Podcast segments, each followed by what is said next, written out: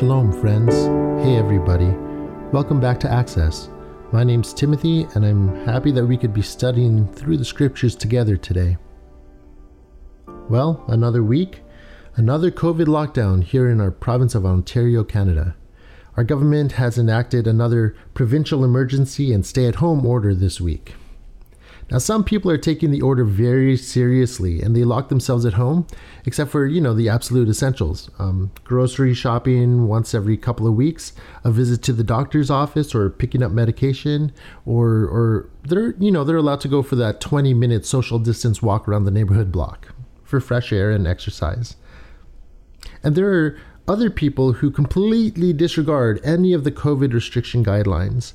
They're having large house parties, running out to socialize with their friends every opportunity they get. Um, even going out of their way to confront people, you know, who are wearing masks by getting really close, face to face, breathing on them, trying to convince you that you're crazy for complying. And still, there are others who don't agree with the public health recommendations or the government orders, but they will still comply for whatever reason. Now, what are your reasons for following any sort of law, rule, or command? If somebody directs you to do something, what sort of things do you consider before choosing to follow or not follow? Now, most people will follow what they trust, uh, what makes them comfortable. Do they have enough information? Um, or it's based on the relationship that they have with the person or the entity that, that's giving the directive. Now, your response could be compliance, obedience, or disobedience. Compliance is only measured by your outward behavior. You know, do you do or not do what's been instructed? And then there's obedience that has more to do with your inward attitude, and it has something to do with uh, submission to an authority. And with disobedience, it's simply you just don't follow the instruction at all. I'd like to share with you the words of a song that my family likes to sing together around the piano. It's a hymn written by John Henry Sammis called Trust and Obey. When we walk with the Lord in the light of His word, what a glory He sheds on our way. While we do His good will, He abides with us still, and with all who will trust and obey. Trust and obey, for there's no other way to be happy in Jesus but to trust and obey. Not a shadow can rise, not a cloud in the skies, but his smile quickly drives it away. Not a doubt or a fear, not a sigh or a tear can abide while we trust and obey. Not a burden we bear, not a sorrow we share, but our toil he doth richly repay. Not a grief or a loss, not a frown or a cross, but is blessed if we trust and obey. But we never can prove the delights of his love until all on the altar we lay. For the favor he shows and the joy he bestows are for them who will trust and obey. Then in fellowship sweet we will sit at his feet, or we'll walk by his side in the way. What he says we will do, where he sends we will go, never fear, only trust and obey. Trust and obey, for there's no other way to be happy in Jesus but to trust and obey. Our study today is called Called Out. If you need a handout for today's Access Learn study, please visit our Facebook group, Connections Ministries of Canada, and you'll find all of our studies under the Files tab. Also, visit our website at connectionsministries.com. Today, as we continue our study through the book of Genesis, I would suggest that you have a Bible handy to follow along as you listen. I also want to encourage you to take some time to gather and study with your own Access Church communities or your small groups. Now let's get started. Called Out. Today, my wife Beverly will be reading from Genesis chapter 11, verse 27, and through to the end of chapter 12 from the Complete Jewish Bible. Here is the genealogy of Terach. Terach fathered Avram, Nahor, and Haran, and Haran fathered Lot. Haran died before his father Terach in the land where he was born, in Ur of the Kasdim. Then Avram and Nahor took wives for themselves. The name of Avram's wife was Sarai, and the name of Nahor's wife was Milcah, the daughter of Haran. He was the father of Milcah and of Yiscah. Sarai was barren, she had no child. Terach took his son Avram, his son Haran's son Lot, and Sarai his daughter in law, his son Avram's wife, and they left Ur of the Kasdim to go to the land of Canaan. But when they came to Haran, they stayed there. Terach lived 205 years, and he died in Haran. Chapter 12 Now Adonai said to Avram, Get yourself out of your country, away from your kinsmen, and away from your father's house, and go to the land that I will show you. I will make of you a great nation. I will bless you, and I will make your name great, and you are to be a blessing. I will bless those who bless you, but I will curse anyone who curses you, and by you all the families of the earth will be blessed. So Avram went as Adonai had said to him, and Lot went with him. Avram was seventy five years old when he left Haran. Avram took his wife Sarai, his brother's son Lot, and all their possessions which they had accumulated, as well as the people they had acquired in Haran. Then they set out for the land of Canaan and entered the land of Canaan. Avram passed through the land to the place called Shechem, to the oak of Moreh. The Canaani were there in the land. Adonai appeared to Avram and said, To your descendants I will give this land. So he built an altar there to Adonai, who had appeared to him. He left that place, went to the hill east of Bethel, and pitched his tent. With Bethel to the west and Ai to the east, he built an altar there and called on the name of Adonai. Then Avram traveled on, continuing toward the Negev. But there was a famine in the land, so Avram went down into Egypt to stay there, because the famine in the land was severe. When he came close to Egypt and was about to enter, he said to Sarai his wife, Here now, I know that you are a good looking woman, so that when the Egyptians see you, they will say, this is his wife, and kill me, but keep you alive. Please say that you are my sister, so that it will go well with me for your sake, so that I will stay alive because of you. When Avram entered Egypt, the Egyptians did notice that the woman was very beautiful. Pharaoh's princes saw her and commended her to Pharaoh, so the woman was taken to Pharaoh's house. He treated Avram well for her sake, giving him sheep, cattle, male and female donkeys, male and female slaves, and camels. But Adonai inflicted great plagues on Pharaoh and his household because of Sarai, Avram's wife. Pharaoh called Avram and said, What is this that you have done to me? Why didn't you tell me that she was your wife? Why did you say she is my sister, so that I took her to be my own wife? Now therefore, here is your wife. Take her and go away. So Pharaoh gave orders concerning him to his men, and they sent him on his way with his wife and everything he had. Looking back at Genesis chapter 11 and starting at verse 10, we see the genealogy of Shem, the son of Noah. Shem's line was known as the line of promise because through Shem's line comes Avram. And in verse 26, we see the genealogy starting from Terach, Avram's father. And it goes into a little bit more detail about who Terach was, the land that he was living in, and we learn more about who all his children are and grandchildren.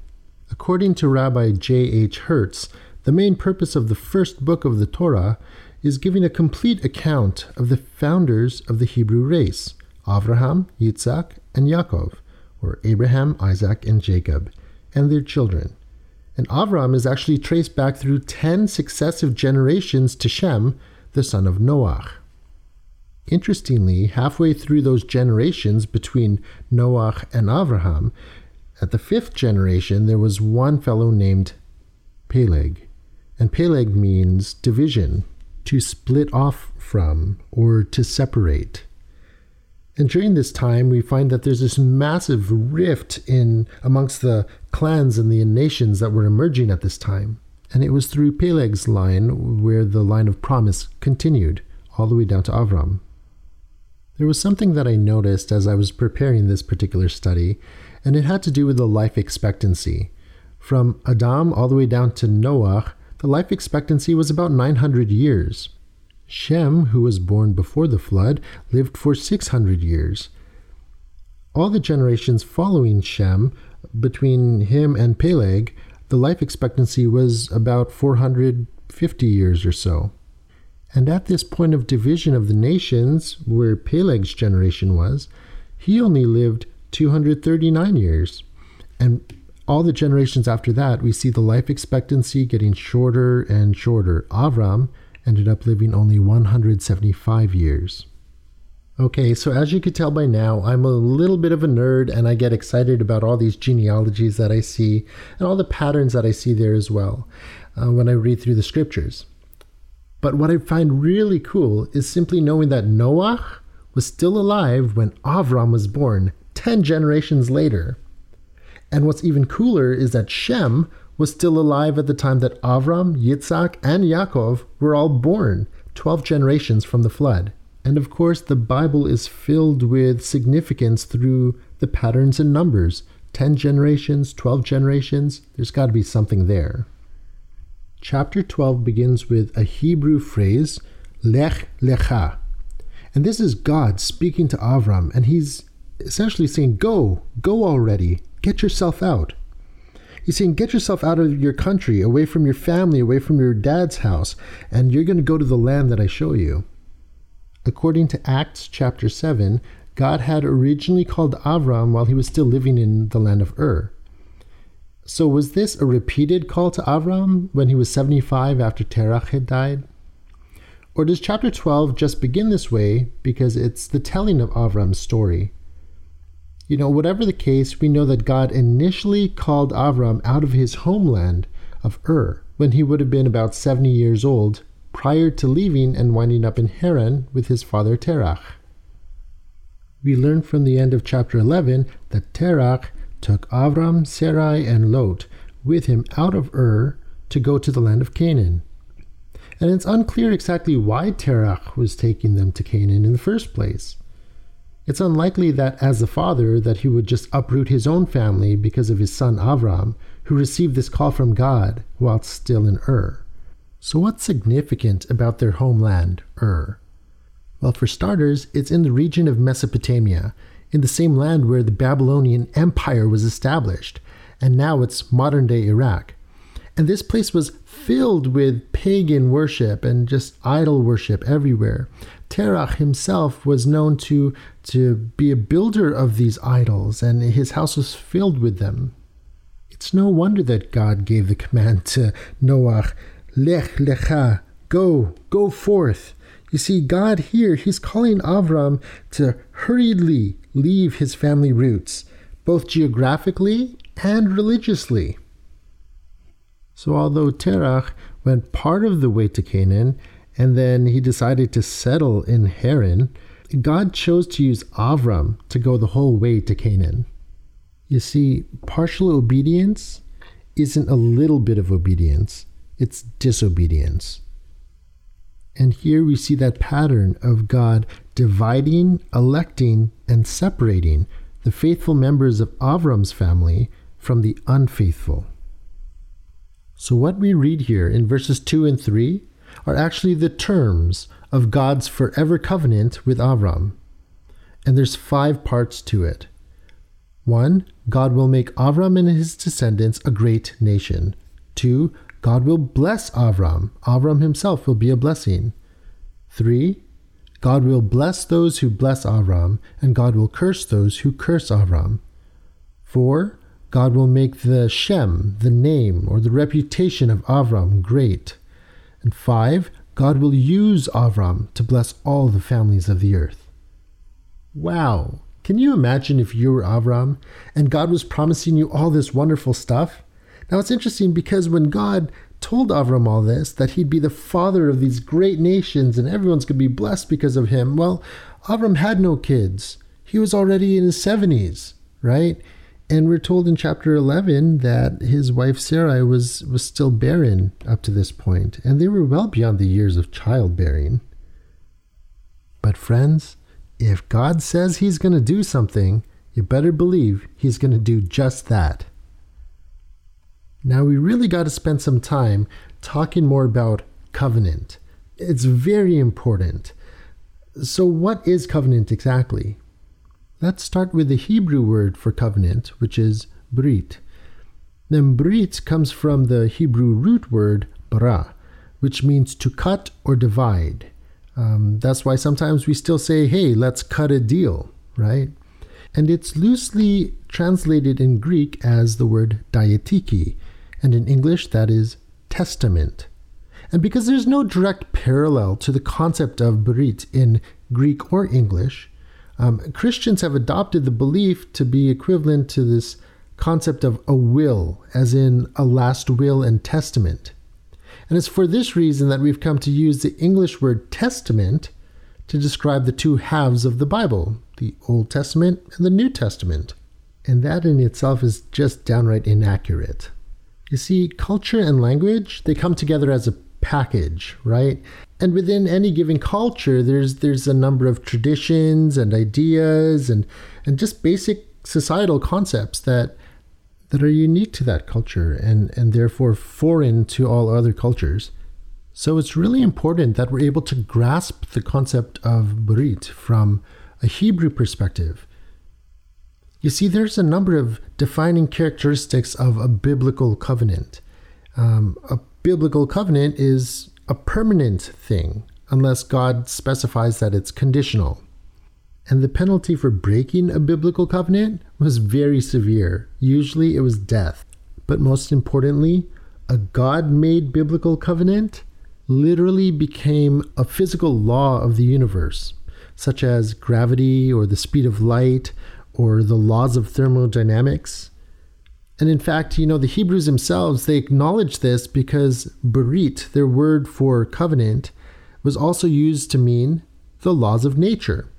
Now, stick with me here, okay? The spiritual realm is the source of a God made covenant because God is spirit, right? So when God makes a covenant with his creation in our physical universe, that covenant that's from the spiritual realm, it's woven into the very fabric of both space and time, and it affects how the universe operates Here's a detailed example of the God principle of covenant. When God first made the universe and then mankind, we're, we're told that there was no death. And the laws of the universe were, were such that everything that was created, you know, it was meant to exist forever. But somewhere along the line, we, we know that that changed, right? And the Bible doesn't really tell us exactly um, or answer all of our questions about creation and death and decay. But we are told that death entered the world when Adam and Havah first sinned. That death doesn't apply to the sun, the moon, the stars, and, and even our planet Earth. The Bible uses the term death to mean the end of life. So if there's no life, then there can be no death. In other words, only living things die. So if the fall of man didn't initiate the decay of the universe, then what did? Well, the answer might surprise you a little bit. All right, hang on to your seats here. The event that started the universe decaying is the very thing that Adam's fall was patterned after the fall of Lucifer, aka the adversary, or Hasatan, the devil. And we know that Hasatan's fall occurred before Adam's fall, because remember, he was exiled already to, the, to planet Earth by the time that Adam was created. So Hasatan's crime of pride and rebellion against God, this occurred where?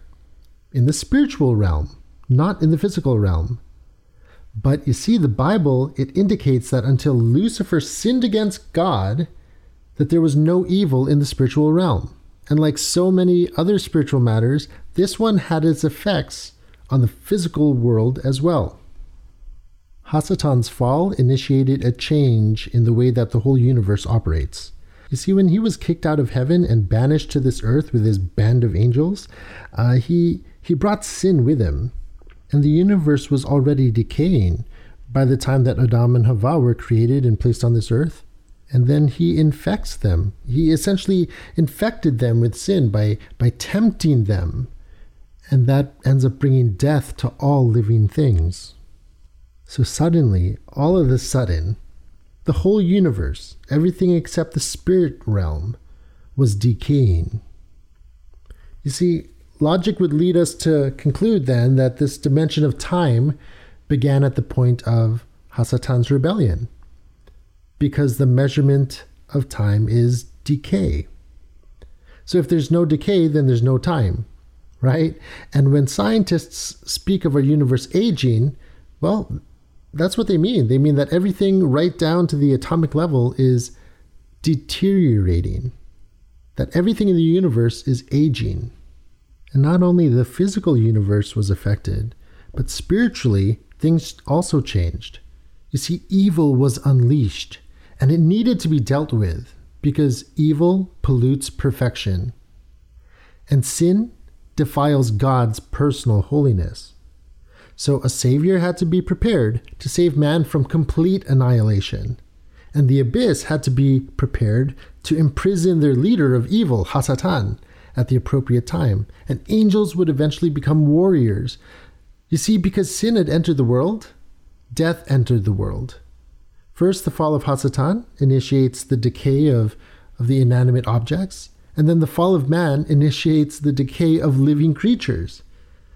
See, prior to all this, there would have been no need for a line of promise that we're studying about.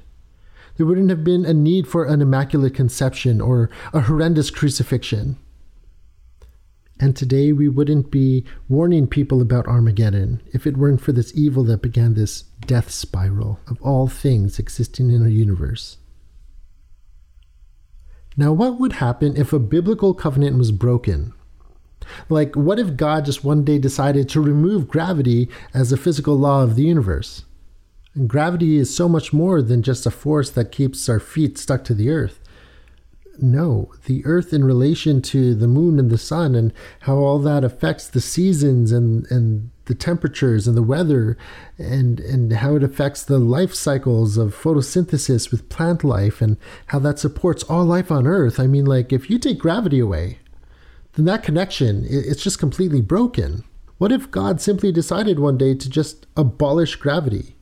You see, there would be this chain reaction of monumental proportions that would begin, wouldn't it?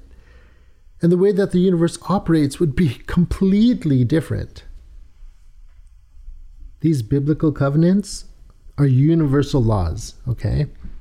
If you change one, then many others are also affected because you see they all work together. None of them are accidental. Like God knows what He's doing, okay? And none of them operate independently from each other. So when God makes a covenant, the spiritual and physical universes are never the same again.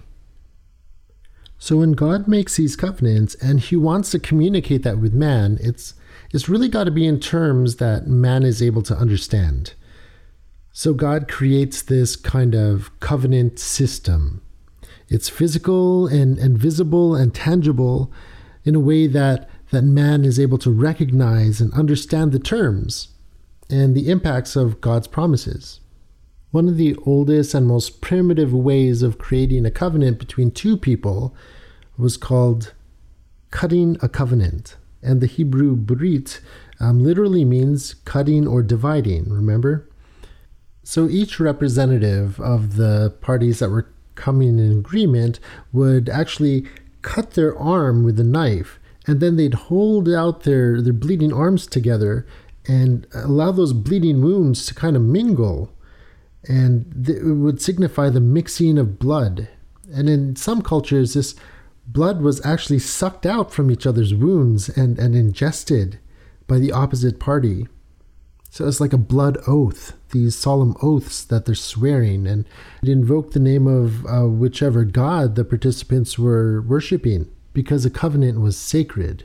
So in all cases, there was blood and a god that was at the center of that ceremony as time passed, um, there was a different rite that appeared, and this one involved cutting up animals instead of humans themselves. And generally, this cutting meant that they wouldn't just slash the animal and let some blood spew out. No, they literally had to take the animal and cut it up, literally dividing it into halves or into several pieces. And then they'd be laid out on the ground, all these animal pieces, into two sides and the participants of the covenant would both walk in between all these animal pieces laid out on the ground while swearing an oath to their God.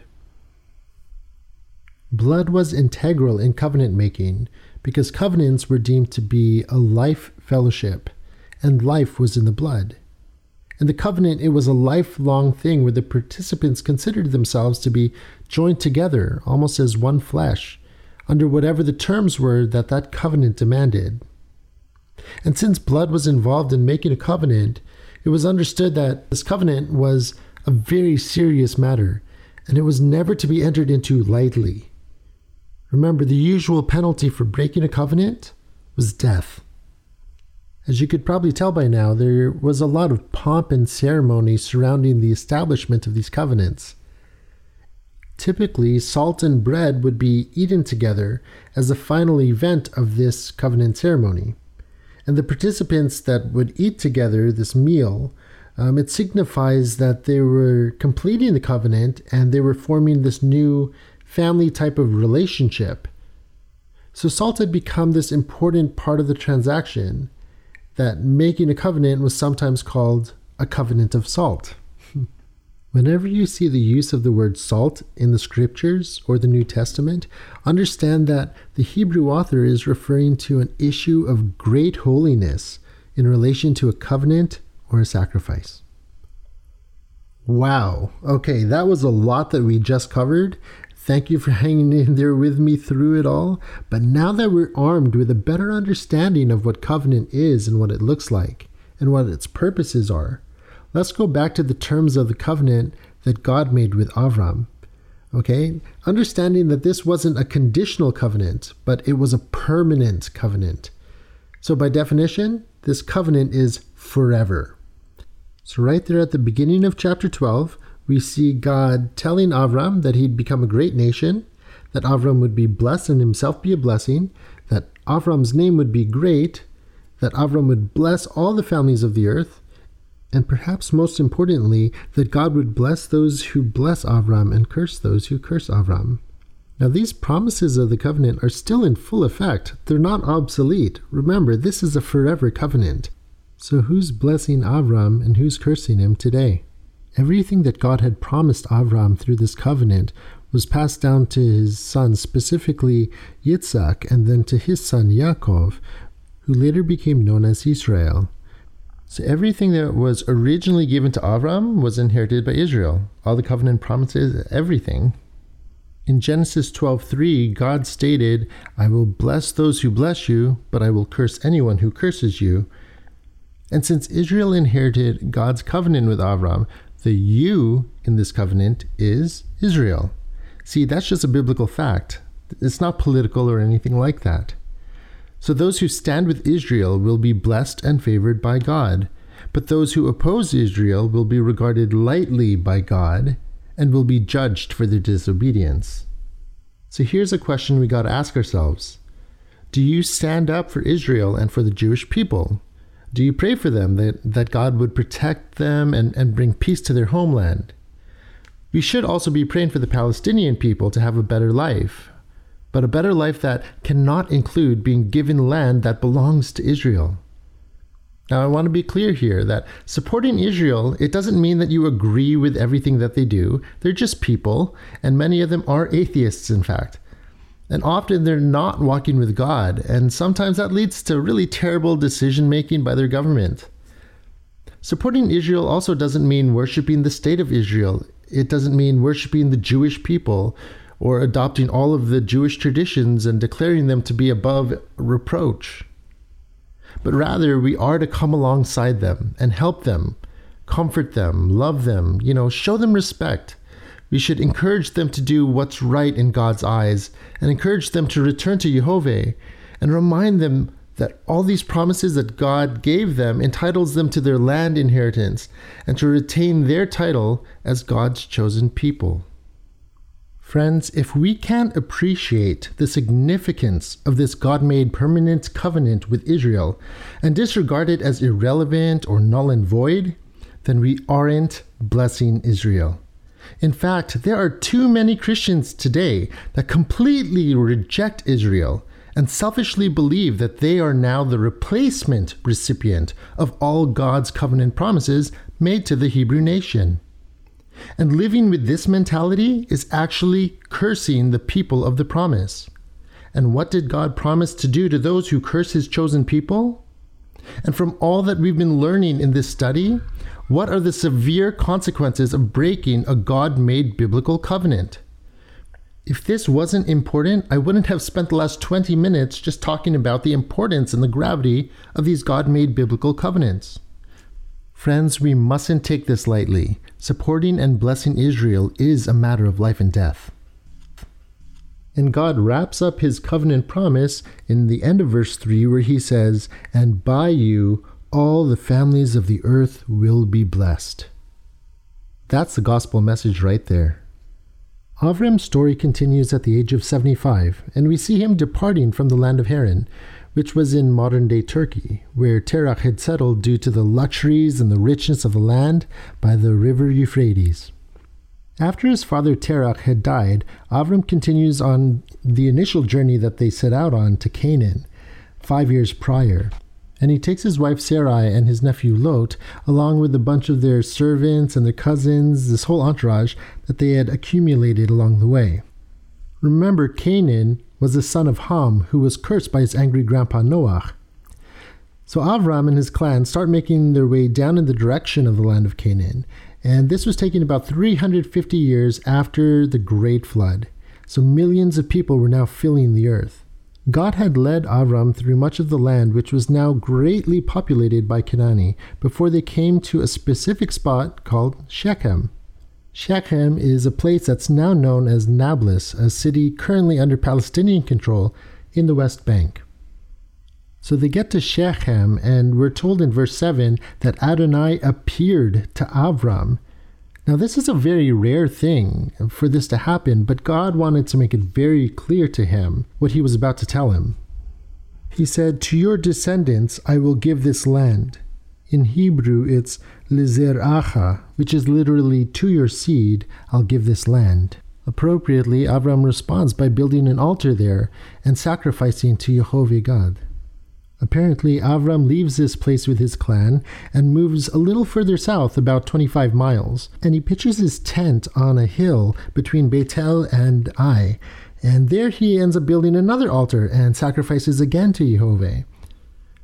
And then, some unspecified time later, we see him carry on to Negev. So we know that his family, his whole clan, is traveling further and further south, since Negev is Hebrew for south and they're entering deeper and deeper into this desert. Now, when they reach Negev, there's famine in the land, and the famine was very severe. You're probably wondering at this point, well, why is he moving so much? Why doesn't he just settle down somewhere? Well, it's important to note that the travel back then uh, involved a lot of danger. You didn't just get up and move, it was always difficult, always dangerous. And you're not just moving by yourself, you know, and traveling through airports. No, you had to like make your way through the lands. The first patriarchs, their constant movements always had to do more with this never ending search for new water and pasture. Remember that they were owner of herds and flocks, right? So they needed to find all this stuff to keep going. Now, we don't know how much time actually passed from the time that Avram had entered the land of Canaan uh, to, to coming to the southern end of it in the Negev. But apparently, the conditions just got worse and worse, and there was full blown famine that threatened his family's survival. So he makes this decision that he would very soon regret uh, to go into that land of Egypt to seek relief from the famine. Before entering Egypt, Avram turns to his wife and makes sure that she knows how beautiful she is. But of course, this was for his own interest. He was really saying, um, honey, I know that you're a good looking woman, but when these Egyptians see you, they might say, hey, this is that guy's wife. Why don't we kill him? And then they'll take you for themselves. Have you ever gotten nervous before crossing a border and going through border patrol or immigration services? Like, you need to have your plan. You need to know what you're going to say. And that's essentially what's happening with Avram and Sarai before they head into Egypt. He says, Please say that you're my sister, so that it will go well with me for your sake, and so that I will stay alive because of you. What a sweet guy, huh? but in all fairness to Avram, he, he sought out his own initiative to take care of his future, thinking that he could assist God in fulfilling his promises. And to say that Sarai was his sister was a lying half truth. You see, Sarai was actually Avram's half sister from another mother. At 65 years old, she was also beautiful. So beautiful, in fact, that the Egyptian officials did indeed take notice of her right away, and they brought her straight to their monarch. And believe it or not, she became part of the Pharaoh's harem. So here they are, husband and wife in this new strange land. And, um, you know, there's Sarai in the harem, and there's Avram, and he gets all of this extra sheep and cattle, and male and female donkeys, and male and female slaves, and he gets all these camels. He was really being treated well as the brother of Sarai. But in verse 17, we see something really strange go on here. You see, the separation of Avram and Sarai was critical enough to evoke Adonai's personal and dramatic intervention, and he ends up bringing plagues against Pharaoh's house. And somehow the plagues uncovered the deceit of Avram for Pharaoh. And this monarch of Egypt humiliates Avram with his questions. He goes, What is this that you've done to me? Why didn't you tell me she was your wife? Dude, why did you say she's my sister so that I took her for my wife? And this line of questioning was showing more character than Avram gave him credit for. And so the Pharaoh ends up sending Avram out of his country. He says, Listen, go, take all your stuff, take your sheep, take your cattle, take your slaves, and just get out of my country. Take your wife.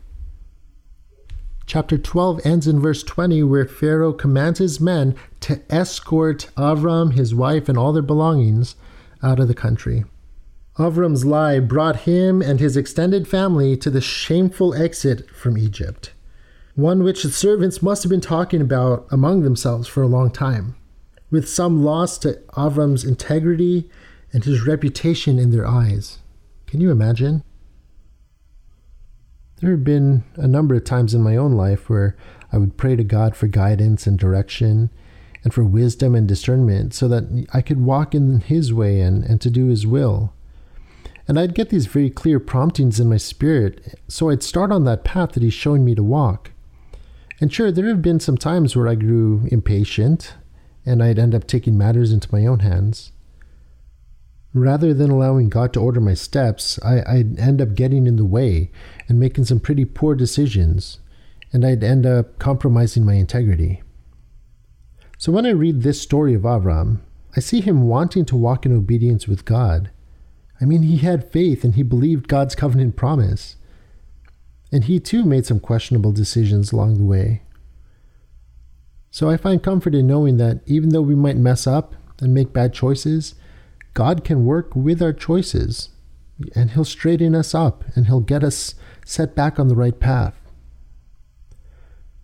Friends, whatever's going on in your life today, I'm praying that you will have your spiritual eyes open to what God has planned for you to do.